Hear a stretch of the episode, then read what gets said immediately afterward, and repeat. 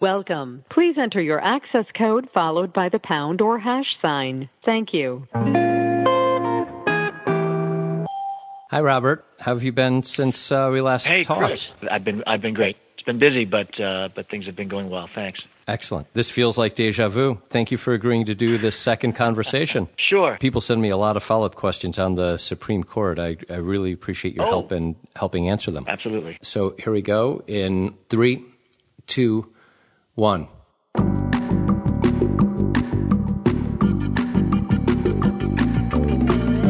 I'm Chris Riback. This is Chris Riback's Conversations. This episode is sponsored by Political Wire. My friend Taegan Goddard updates Political Wire, what seems like 24 7. But did you know he's got a membership program that offers readers exclusive analysis, a trending news aggregator, and no advertising on the site?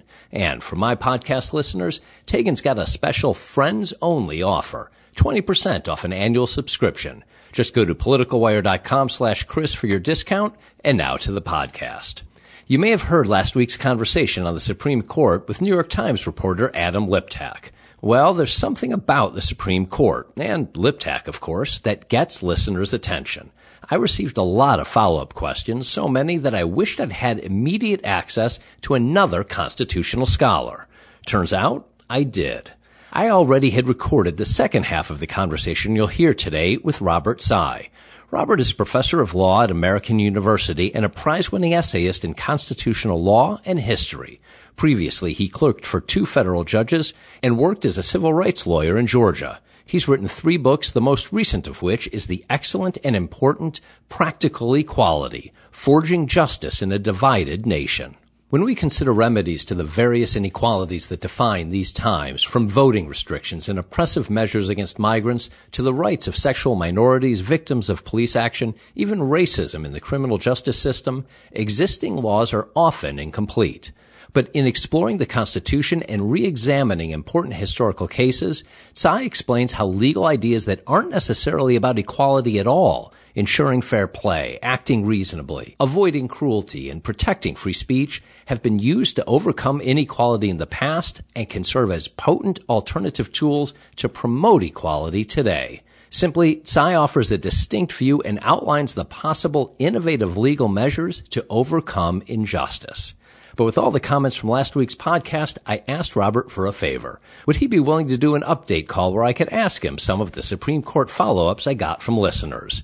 He agreed, so here it is. But before we begin, two items. Make sure to sign up for my free newsletter at chrisriback.com. It offers my thoughts, show notes, extra questions with guests, access to free books, and more. You can sign up at chrisriback.com. Second, please don't forget to rate and review this podcast on Apple Podcast or wherever you listen. Several more of you did. Thank you. And it makes a big difference. So if you like these conversations, I'd appreciate if you'd take a moment and if you're so moved, leave a five star review. Okay, that's it. Here's part one of my conversation with Robert Tsai. Robert, before we get into some of the follow-ups I got from listeners after last week's podcast, let's start with the same question I started with the last time. The first session with two Trump justices on the court is complete. Give me the big picture. Did we see the rightward shift that Trump promised and liberals feared? How would you characterize the state of the Supreme Court?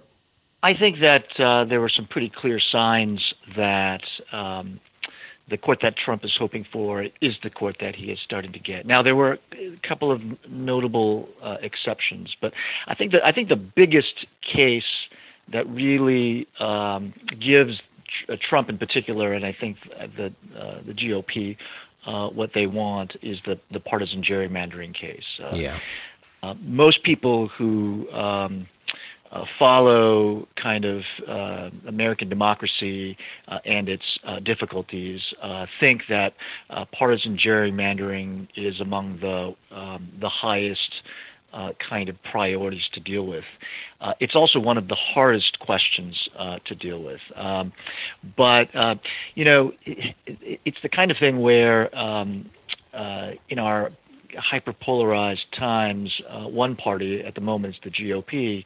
Uh, sees it uh, in its best interests to uh, make the number of people who are eligible to vote as small as possible. Um, and uh, and so they have a real incentive to um, uh, to use gerrymandering both in a partisan sense and, and also in a, in a, in a racial sense to drive those numbers down. Um, on the question of race, the court has been willing to stay engaged, although the court has made it harder uh, to make those kinds of claims out, um, notably by weakening the Voting Rights Act.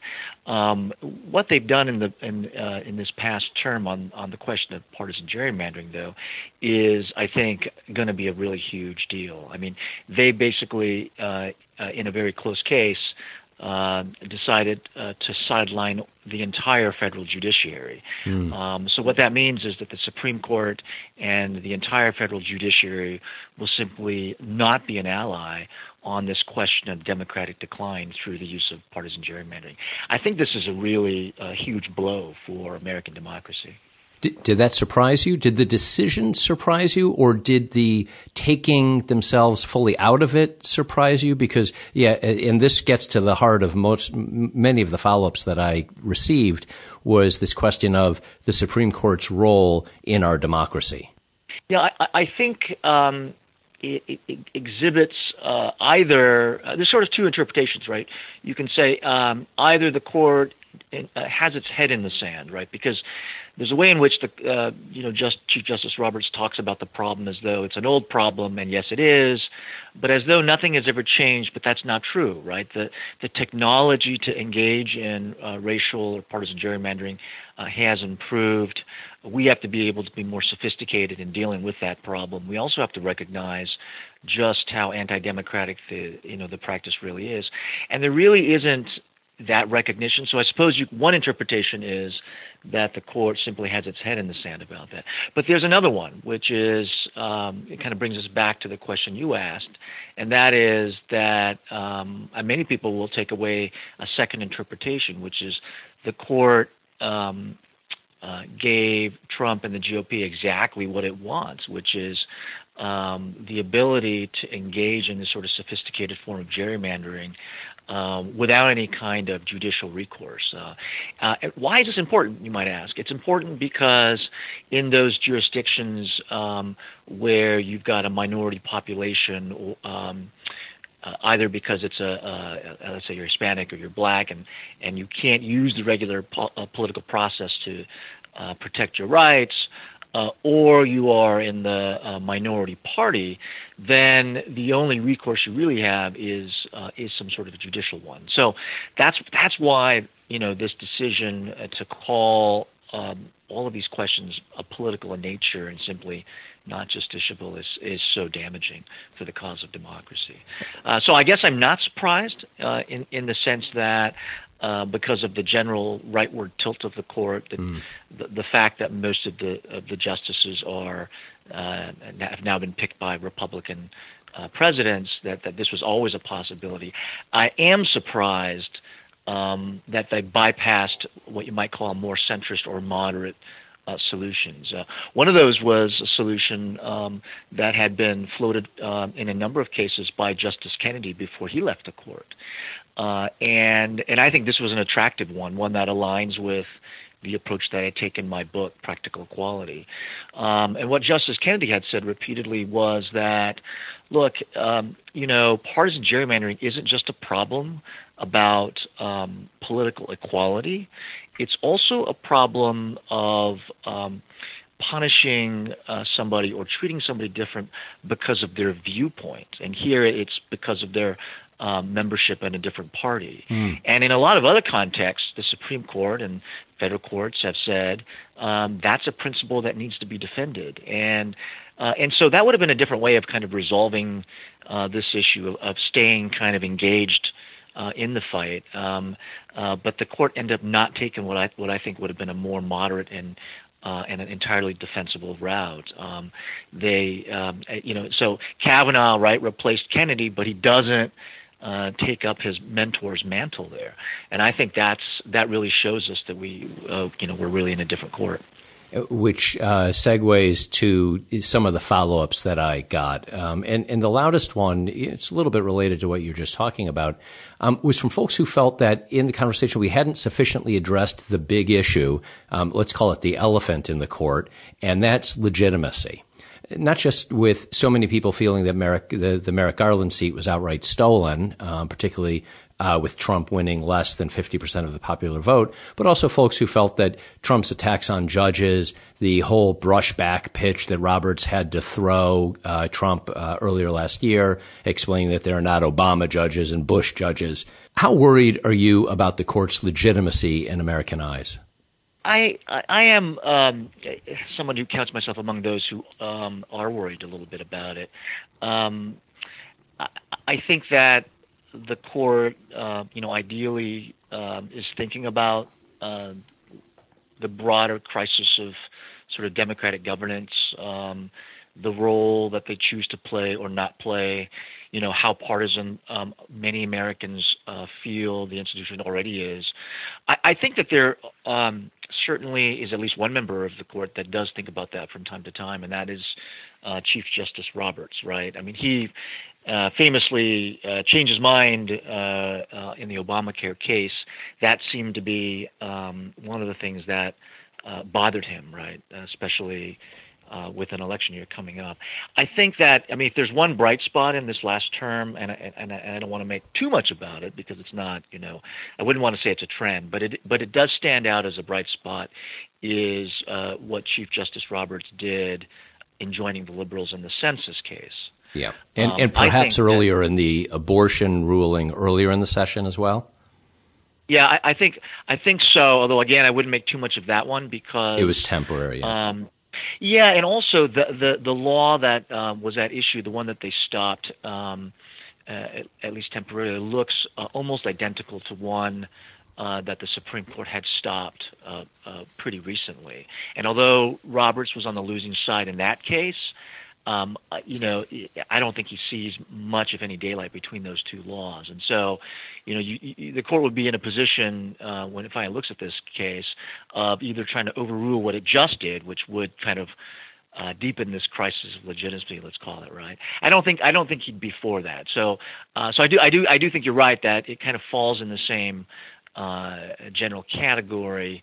Um, although um, the only caution about the abortion context is I think that if you don't have an exact law um, for which there's been a precedent, I don't think he can be counted on because that's the yeah. first uh, law that I that I can remember that he's ever voted to strike down since he's been on the court. Hmm. So in other words, it doesn't right. It doesn't um, signal some sort of newfound uh, interest in abortion rights on the part of Justice Roberts or anything like this. I think with a different law, I think I think you know um, you know he's very much inclined against uh, against striking those kinds of yeah. things down. Now the census case is different. I think. I mean you know it, the census case is very interesting because um, most observers um, you know after oral argument thought that um, you know the court was definitely poised to uphold um, the Trump administration's addition of the citizenship question, right? Um, and the reason why so many people were ups- uh, upset or concerned about adding this question uh, is that they, they, they, felt that it was both uh, motivated by, uh, but also would likely have the effect of um, depressing the kind of responses, particularly among uh, non-citizens and um, Hispanic people. And um, and so, if that's really what the plan was all along, if that's really what's going to happen, this is going to have a huge effect on uh, things like um, representation, right, uh, and also uh, also how funding is allocated. Um, and um, and you know what's what, what what is a surprise is that the court um, and and it's Roberts again peeling off from the, um, his usual allies and joining the liberals. And he writes this opinion where he basically says that the that the reason that the administration gave for adding the question uh, was a pretext. or In other yeah. words, it was a lie. It wasn't the true reason, right? And the reason they had it given was, oh, we need to know how many citizens there are uh, in in the country in order to enforce the Voting Rights Act. But it turns out that no one's ever needed that information in order to enforce the Voting Rights Act. And um, and so this all looked like uh, it was contrived. So kudos to Chief Justice Roberts for saying that, right? That you know, at some point, lies do matter, right? Facts do matter, um, and we caught you in a lie. Um, you know, and there's now going to finally be some consequence flowing from that. I think that's a hugely important thing um, to come out of the census case. Um, that um, you know the court won't just be a patsy, it won't always just sort of lie down and do what the administration thinks is sort of um, you know convenient and important from a partisan perspective. So I do think that the, the census case represents that. Um, it can be used more broadly um, uh, to kind of push back, I think, against the administration, um, especially because this is also a case that involves the administration Administrative Procedure Act, and so this is uh, what what uh, you would use if you're challenging agency uh, decisions. So there, there could be a few more applications of the uh, of this precedent that could be useful. And, and, again, with all of these stakes of sort of equality in the background, you know, we get this we get this sort of dramatic reversal by uh, by by by. Um, uh, Chief Justice Roberts. So I think that's the bright spot in the in the term. And and I don't want to get too much into the weeds on the specifics of the back and forth, but I want to ask a follow up that uh, hones in on your key point that maybe this was an example where Roberts served as a a um, standard carrier for truth and said, you know, and, and we're not going to believe the pretext. My understanding is that the clarity on how much of a pretext the idea that hey we need to know how many citizens there are so that we can enforce the voting rights act properly that and and the switch that kind of came from um, what folks like you interpreted after the the hearing portion of the case and the questions in the case before the justices and and then what kind of evolved or switched or changed for the final decision that the the the changing factor were the documents that were discovered on the Republican uh, strategists uh, hard drive. The guy in Florida and his daughter found some of the documents, and the documents kind of seem to indicate that wait, you know that that's not the real reason. So w- without getting into kind of the the all the nitty gritty on those documents.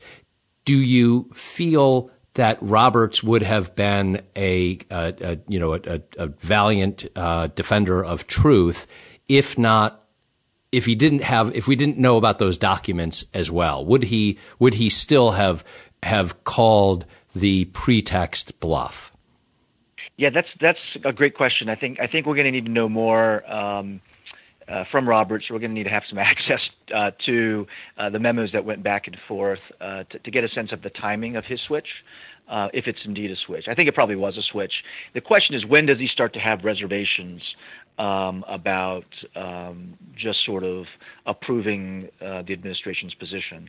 Um, and I'm glad you brought up the um, the kind of explosive news. Um, that that kind of hit in, I guess, in the week or two before everyone was expecting this decision to come down, right?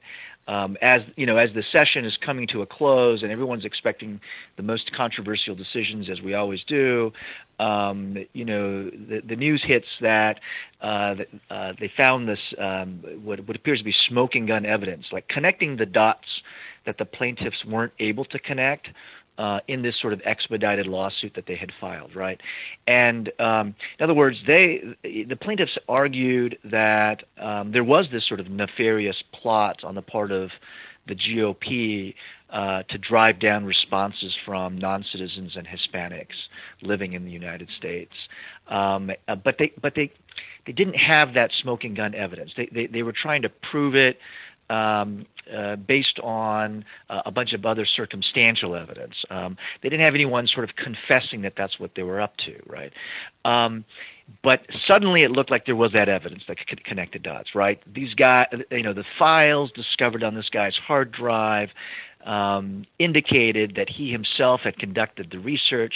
His models showed that if you just added the citizenship question to the census, they could drive down the responses and they could get the information to do further work in terms of racial and partisan gerrymandering. Right.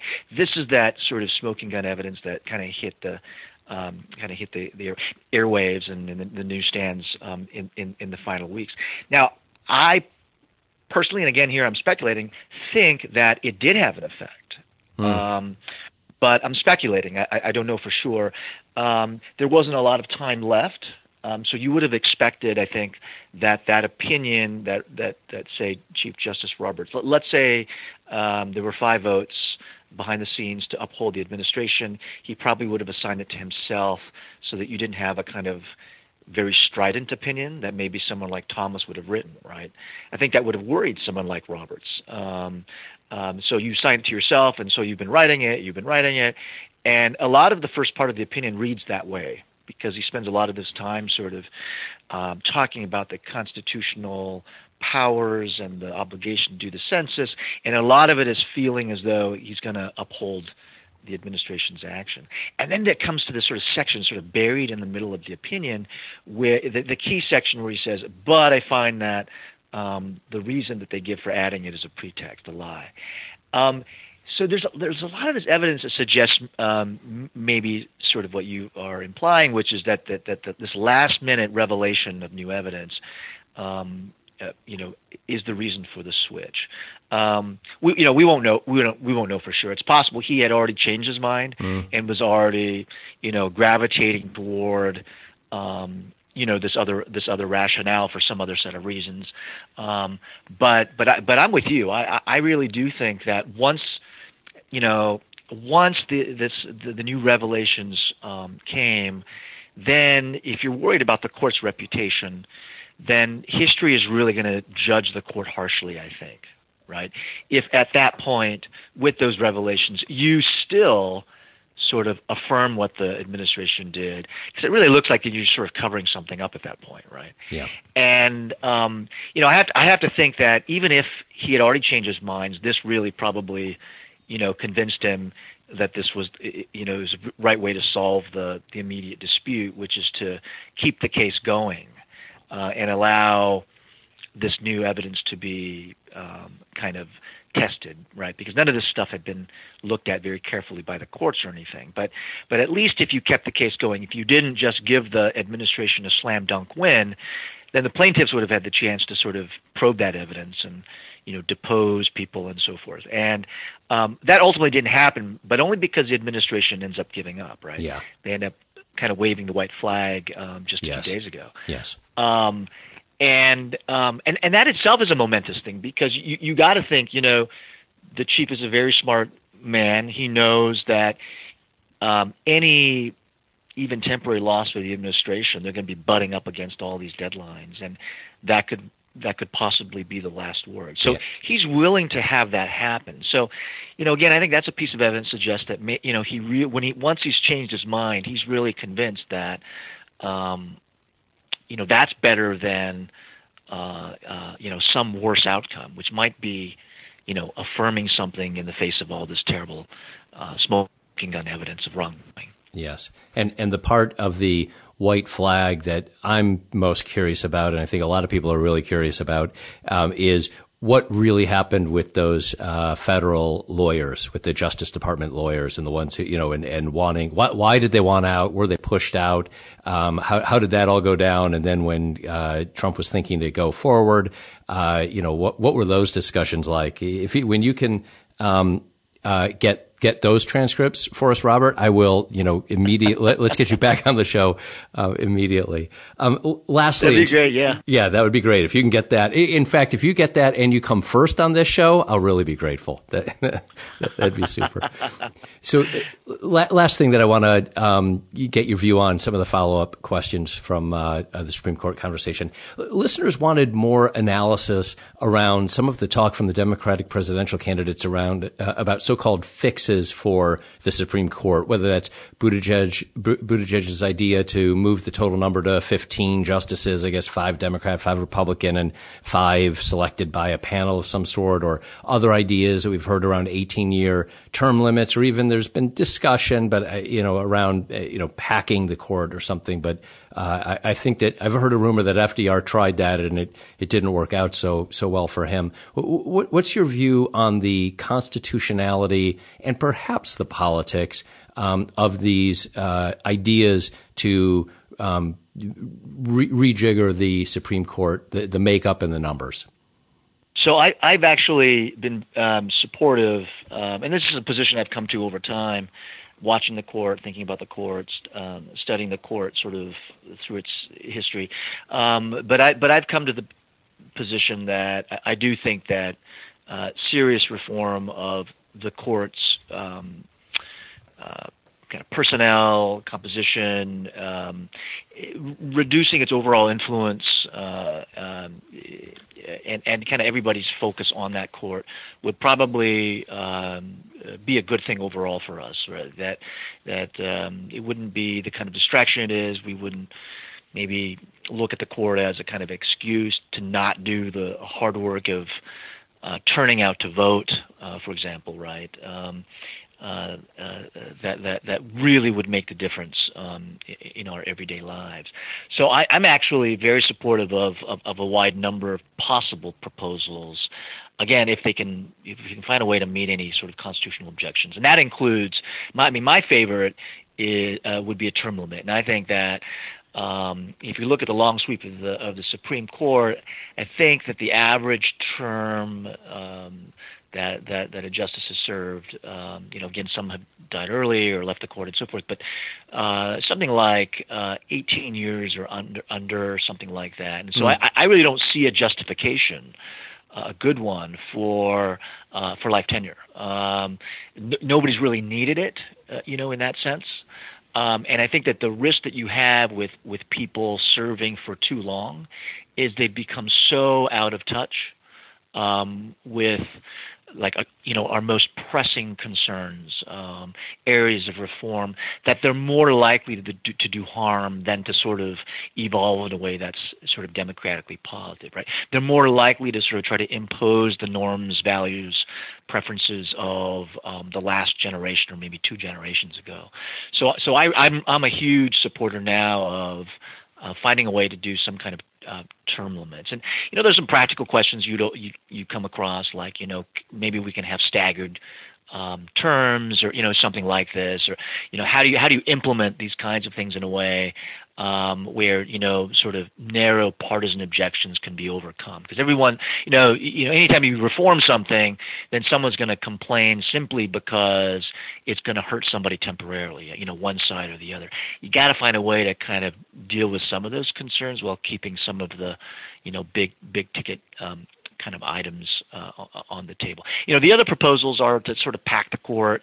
You can do it by manipulating the size of the court. You can reduce the number of people. Yeah. Um, you you could enlarge it. You know, that's part of the, the, the I guess the uh, the the the the, the Buttigieg uh, proposal is to uh, is to enlarge it, and that kind of dilutes the the power of any individual justice as well as uh, possibly um, the power of any faction.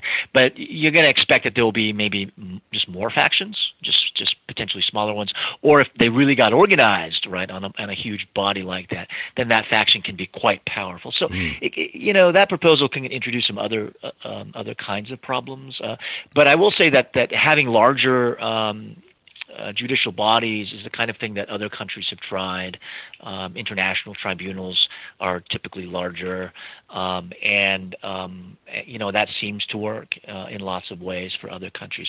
I do think that we're sort of stuck in a rut, and uh, we really do um, do need to think about ways to, uh, to, to do it. Now, there are constitutional objections, obviously, you know, uh, to how to do this, but I, I don't I don't really think there are all that many. I mean, um, this the Article Three of the Constitution's uh, fairly sparse.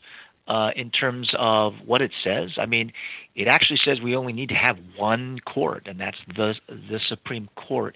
It doesn't say how many um, people have to be on that court. Mm-hmm. Um, it does, you know, it does talk about not um, uh, negatively impacting their salary um, uh, while they're serving, uh, serving, serving well. And so there is this um, belief that there's some notion of independence, or at least not punishing individuals. But, but I don't think that that's going to that that can or should stand in the way of sort of structural reform of the institution. Now, the politics are a whole different whole different story, of course. Okay, we, we, we won't hold you responsible for politics, just just the Constitution. You're you're responsible only for the, the Constitution. R- Robert, thank you. Thanks for uh, taking some bonus time uh, with me and answering uh, you know some of these questions about the Supreme Court. And if it's okay with you, um, I now will play the conversation we previously had, which covers your excellent book, um, Practical Equality. Looking forward to it. Thanks as always. Thank you. Uh, let's do it now. Robert, thanks for joining me. I appreciate your time. Thanks for having me on the show, Chris. So, I've been trying to decide for people like you, scholars, practitioners who've given their lives to constitutional law, are these the best of times or the worst of times? I mean, on the one hand, um, things are a bit rough. The Constitution um, is getting a beating every day. It seems to bring, you know, every day seems to bring another affront to our most sacred document. On the other hand, it sure makes what you do incredibly relevant. So, which is it? I assume constitutional attacks are good for business. that's a that's a great observation. I think I think the answer is is that it's uh, it's a little bit of both.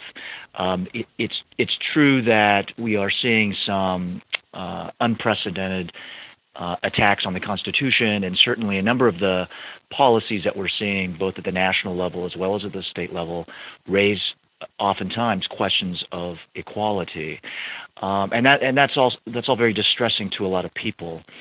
Um, but on the other hand, you have this sort of growing thirst for I think I think constructive ways to think about um, it, these problems. Um, and so what I try to you know do with the book is to is to try to you know address both the a kind of a sometimes what we have is a sort of historical amnesia about mm. the the kind of struggles that we've already gone through, uh, but also you know I'm, I'm, trying to appeal to you know this this real hunger for you know positive uh, approaches to the, the kind of problems that we're seeing in the news every day.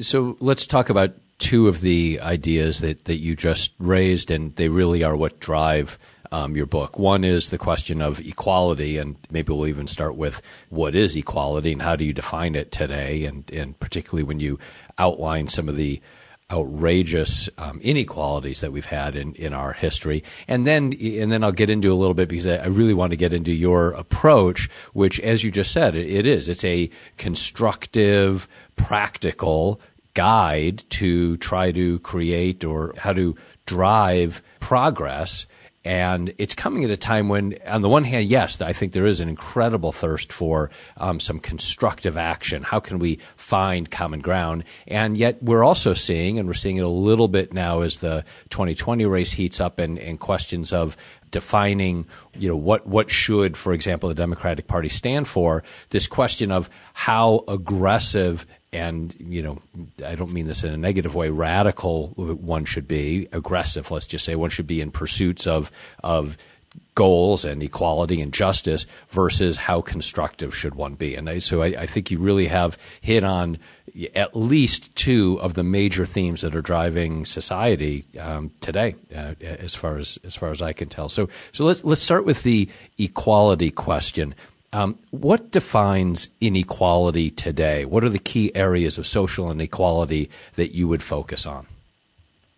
Sure. It, turns out that when we ask people, you know, whether they believe in equality, we get sort of universal agreement, right? That everybody embraces the idea of equality in the abstract, and this is this is great news, right? That um, at least at that level of things, you know, everybody's on the same page. But then what happens is that as we start to talk about you know specific problems, specific applications of the idea of equality, things start to break down pretty quickly. And I suppose my conception of equality and where I start is just this basic idea that um, the one thing that I think most people will agree on is that equality means that people in similar situations ought to be treated similarly. And at that level of generality, we we get agreement, but you know we we can't really solve a lot of real problems uh, at that level of generality. And this is where the sort of prag- pragmatic quality of the book comes into play, um, and that is that the book really tries to show that um, much of our disagreements really aren't at the level of principle, but rather kind of concern about what happens when we embrace people's claim for equality. That there's a whole range of um, uh, of things that people worry about. Let's call them the social consequences, right, of equality, right? Uh, and I break them down into sort of three. Uh, one is that uh, people sometimes worry that if you extend equality to somebody else, then it's gonna it's gonna change the institution because oftentimes what, what what people are are begging for is to be allowed uh, to access some institution or some sort of social good that they've been denied access to in the past. So think about education, right? Think about um, uh, marriage. These are all the kinds of things where a lot of people who objected were worried that notions of marriage, notions of education would be uh, completely altered. Another concern that people often have is what I call stigmatization, right? That um, because equality is a kind of deeply moral question, um, that when we say that someone has violated someone's equality rights, we're actually marking the wrongdoer in a powerful way. And sometimes the concern about stigmatizing somebody will actually cause someone to back off the equality argument. And I think that we can see lots of examples of this in the criminal justice area, as well as in the, pre- the, the recent dispute over uh, President Trump's Muslim ban. A lot of people, I think, worried about um, uh, kind of finding uh, that there was rig- religious animosity there because it would have meant also saying that the president was a religious bigot. Um, and I'll just briefly mention the third one. We can talk more in detail. But the third concern that often causes people to stumble is that they're worried about uh, backlash, that if, if people really disagree, they'll resist. And if they resist, this can undermine some of the other kinds of things that you might want to accomplish. So we can see this most vividly in the history of the Supreme Court of the United States, where the Supreme Court, while it was kind of involved with um, advancing uh, the project of integration, put off a whole bunch of issues, for example, uh, like uh, same-sex, uh, excuse me, uh, um, interracial marriage, kept putting off issues of that sort for fear of sort of dissipating its energy and creating too much resistance to what it was trying to accomplish. Let's establish a little bit more your overall argument. So, one of the questions around seeking equality is why not just make challenges under equal protection claims. Equal protection is covered in, in at least two areas of the Constitution. And so if I'm facing, or if a group is facing, or a party is facing um, inequality, why not just make challenges under equal protection? What, why is that a difficult way to go? Yeah, so so this is one of the kind of strategic calculations that lawyers, activists, I think everyday people even will have to kind of consider, right? Um, and you know, the question that you posed is: should we should we approach a problem of inequity that we see um, in the traditional way? Should we call it a, a, a, sort of equality violation with all that that entails, or can we attack it in a slightly different way? Can we can we attack it through the due process route that you have suggested, or more broadly speaking, treat it as a problem of fairness, right? And there's some trade-offs either way.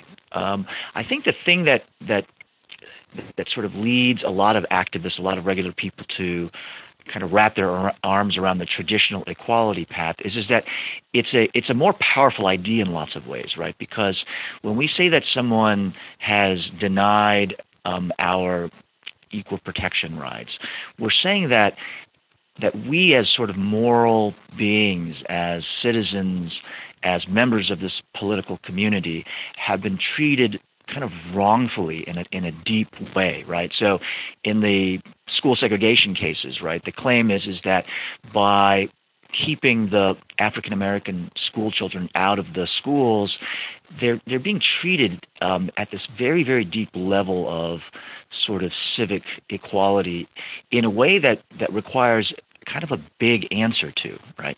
Um, so that's the attraction to equality. And then once we understand that that's what equality as as both law and rhetoric is supposed to accomplish, then we also see that it be, that the way we talk about equality can also become an obstacle, right? That um, if there's a violation, we tend to want a big sort of a remedy, and then an alternative, as you say, the fairness idea, might actually take a little bit of the heat out of the conversation sometimes because, for one thing, we're not necessarily talking about who is deserving of equality. Um, and when we talk in that way, we often get tripped up over different kinds of people, different categories of people, questions of race, sexuality, and so forth, that can become real stumbling blocks to justice. When we talk about fairness, we don't have to get wrapped up in the same kind of conversation. We can focus instead on whether a certain policy, a certain practice is lacking something like notice or a, a fair chance to be um, uh, to be heard, and and and this sometimes can be a very different way of solving some of the same problems. So, what are the next best solutions? That's the route that you advocate. It's the route that you outline. I think you would characterize next best solutions as um, part of your constructive path towards creating equality or creating a path towards equality. So, what are those next best solutions, and why are why is that the right way to go? Sure, the the sort of roadmap that I have sort of offered in this book is um, is, is, sort of two steps, right? The first is that when when people see a problem of inequality, then they should certainly talk about it in this sort of traditional way. They should make full-throated equality arguments, talk about the kind of the moral dignity, the, the respect that people are entitled to, uh, and demand that equal respect. But the second step is that I think we all have to recognize when we're running into obstacles, when, when we're running into a kind of resistance um, to that normal way of talking about equality. And then if we run into resistance, that sometimes we can we can get there through another path. And so I've identified a number of sort of different kinds of arguments that sometimes can do some of the work of equality. Um, fairness is one that we just talked about. Um, I talk about reason, which is another way of saying that we should care about the facts. And uh, sometimes when we care about the facts and probe those facts, uh, we can we can do some of the work of reducing in, um, of inequality without all of the other sort of baggage.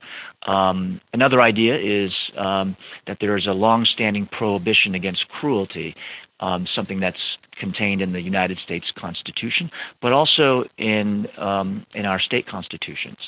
And so sometimes when we say that we're going to uh, stop the government from uh, treating people in a cruel way, we can also kind of minimize some of the, the unequal burdens that certain groups face. So now let's start addressing what I can only assume would be some of the questions against what you're advocating. And there, there's some of the questions that came to, to my mind. And, uh, you know, I'll start with I could, you know, this question of why should progressives settle for mm-hmm. next best solutions? So I could just see true believers cringing at your term, one of the terms that you use, of practical egalitarianism. And you have a line early in the book where you write, whenever we struggle to agree about equality, we have an obligation to seek out alternative solutions. And, and then this to me was kind of a payoff line. We do that by substituting the idea of equality with the next best thing. Is there any next best thing to equality? I think there is, and, and what I what I try to uh, show throughout the book is is that, in fact, activists in the past, progressive activists, whether they were opposing slavery or opposing uh, segregation or trying to do something about uh, sex equality, that in, in, fact activists in the past, um, you know, tried to use a whole variety of tools. Uh, and in a way, that's what I am suggesting that um, these other arguments, these next best arguments, um, are really um, to be understood as alternative tools. And if you think that inequality in America is a complicated structural problem today, then wouldn't we want as many tools as possible?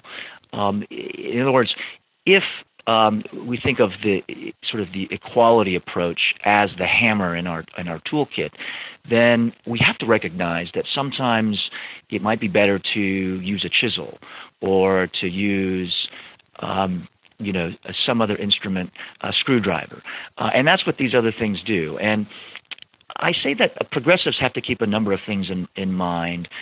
One is, is that overall, we, we need to be worried about the present. We need to be worried about reducing the actual tangible harms that vulnerable populations in society are experiencing. And so, you know, if you're really committed to uh, kind of reducing inequality, um, we can't just be focused on the kind of abstract goal of of maximum equality in the future, because sometimes by by only focusing on that, we'll, we can lose sight of the actual injuries that certain populations face, and we can sometimes reduce those tangible harms right now in other ways. The other thing that I think that I'm hoping that progressives, progressives will keep in mind as they read this book is that um, the long term here is just to build a broad culture of equal dignity. And we can do that by using these other ideas as well when the main idea won't work. Um, because what you're doing is you're sort of developing a whole bunch of wins along the way. And a number of these ideas free speech, uh, no cruelty, uh, the rule of reason, fair play all have sort of deep and lasting connections with the traditional idea of equality. And so when we win in these other ways, we're also sort of building in a long term way the culture of equal dignity. Now, there's also one other thing. This is sort yeah. of the negative side of things. And I think that progressives also need to keep in mind that um, we need to also avoid what I call demoralizing losses, right? That, you know, so I sometimes get the question, well, well, why don't we just, you know, put all our chips into this basket? Why don't we fight as hard as we can? And, you know, if we lose, we lose, but we sort of go down swinging. And I think the problem with that mindset is, is that you end up in places where um, you get rulings like uh, Plessy versus Ferguson, like uh, Korematsu versus United States, the, the, the horrific internment cases, um, and I can name a, a number of situations where, you know, an important institution like the Supreme Court doesn't just rule against the pro-equality side, but they say a bunch of things that are really demoralizing for activists. They're demoralizing for regular people they're terrible for the populations that are vulnerable and are, and are being affected. And and those tragic precedents, as I call them, really then also are very difficult to um, uproot. Um, and so I think we need to think about avoiding those demoralizing losses as well. It's such a challenging question, and, and this point that you're raising, it's a point that I've heard Adam Liptak make recently, and he's saying this in terms of uh, Chief Justice Roberts and the ways in which the court does not usually seek to move vastly or too speedily ahead of um, public, widespread public opinion, and, and we can talk about that in a second. But I, I fear that you're you know this is the question of what what times are we actually in? Are we in these times where we are looking for constructive solutions? We are looking for ways to come together and find common ground and that's the you know I think the, the bulk area that you're talking about. Are we in times where we just are are tired and we can't take it anymore?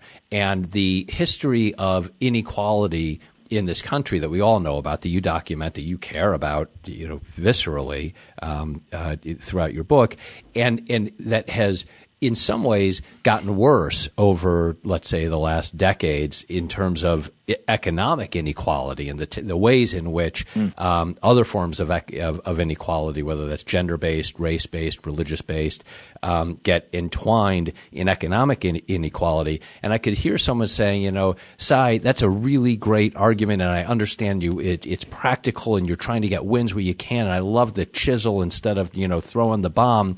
But aren't we over all that now? Is you know shouldn't isn't it just a bit too late to take incremental action? And actually, aren't we at a stage, and, and maybe in a way, Trump is doing it in the fight with the wall, where he's going to go down swinging. He may or may not get it, but he's going to communicate to his base. And I know I'm kind of conflating issues here because that's a political stand, and we're talking about other issues of, of, of equality. But but this question of maybe maybe taking a stand is what needs to be done. And maybe waiting for incremental steps on equality, you know, we're, we're 250 years into this experiment. Shouldn't we, shouldn't we be at a fully equal stage by this point? Right. One of the, um, all of that is, I think, well taken. Um, one of the great things about uh, reading history, understanding history, and kind of thinking about the problem of equality through history first, is that it'll give us some perspective, right? Um, I, I, do think that we have come a long way in lots of areas on this front. Uh, in terms of the kind of basic things that that we think about uh, civic civic equality and to some extent social equality. A lot of the the laws and practices uh, that used to that used to hold people down explicitly um, no longer exist. Now there are a lot of other things that are getting in the way, but but we have made um, quite a quite a lot of progress in lots of areas. So I don't think that it's uh, historically accurate to say that we're in exactly the same place. I do think we're in a tough spot.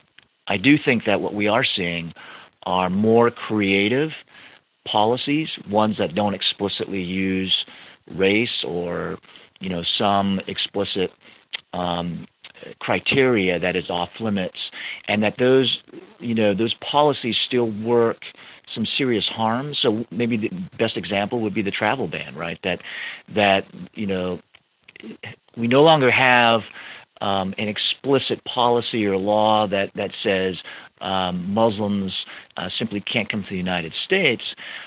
Instead, what we see is a travel ban that uses sort of country of origin, and it doesn't keep everybody out, but it still falls pretty heavily on these countries, these travelers, these families in the United States um, that have family in these other countries still, which are 97% Muslim. So we, we, we are seeing more sophisticated um, forms of inequality, um, even though we don't see the sort of broad based forms um, anymore.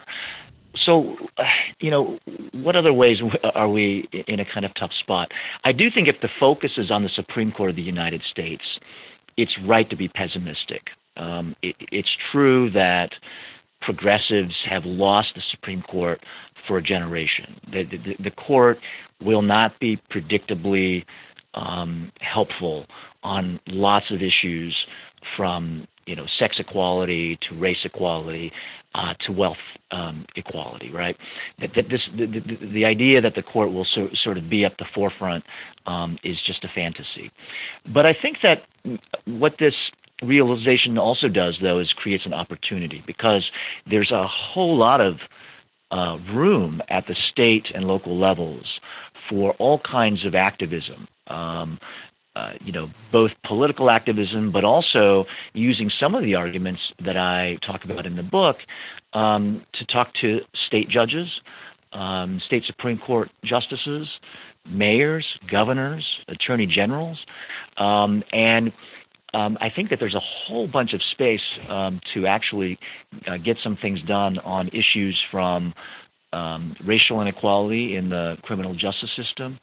Uh, one example would be uh, state of Washington, which has recently read its state constitution to go more broadly on the question of equality than the Supreme Court has um, in terms of the U.S. Constitution.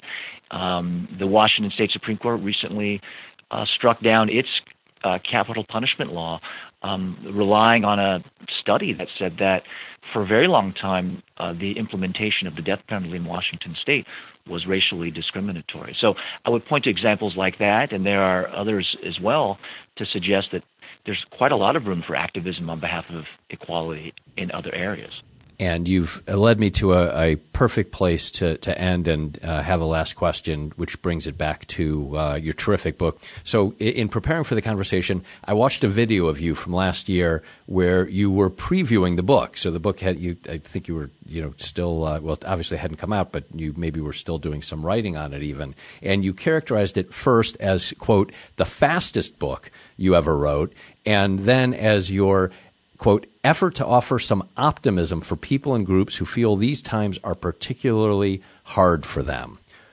Describe that optimism. Uh, I think that that's what a lot of people are looking for um, these days. Uh, what's um, at the at the root of your optimism? I guess my sense of optimism comes from the belief that first, most people do care about equality, and they care about it in a kind of deep and lasting way even though we have a hard time you know agreeing about the specifics right that we we we worry about um, what might happen if we you know enforce the idea of equality um, we worry about the idea going too far. We still love the idea. We believe it is something that's very important in terms of how our society is constituted. And I think that the optimism also comes from the sense that even if we've got a you know institution like the Supreme Court that is going to be mostly hostile to equality arguments, that there are all these other places where I can see there is progress already happening um, to reduce the kinds of inequities that I see every day. And also, I think that there's a lot of interest in wanting to kind of make progress where progress can be made. I look to the example in uh, Florida, where um, for years Florida has been perhaps the worst state in the union in disenfranchising felons uh, forever, right? That if you commit a, a, single felony in Florida, you were, until recently, uh, prevented f- for the rest of your life from voting ever again in another election. This is amazing. And recently, people in, in Florida just decided that they'd had enough and they passed a, a referendum which changed their own state constitution and re-enfranchised something like 1.3, 1.4 million voters. To me, that is a a great reason to be optimistic about the power of everyday people to push for equality. Well, I'm sure that uh, a lot of folks uh, and a lot of listeners will take that um, and and will um, take take optimism where they can find it. Um, Robert, thank you. Thank you for uh, the conversation and uh, thank you for the book that you wrote. Thank you so much, Chris. It's a pleasure to be with you. That was my conversation with Robert Tsai. My thanks again to Robert for both parts and you for listening. Quick reminders sign up for my newsletter at chrisriback.com, and if you liked this conversation, please give it the five star rating on iTunes. That's all for today. I'll talk with you soon.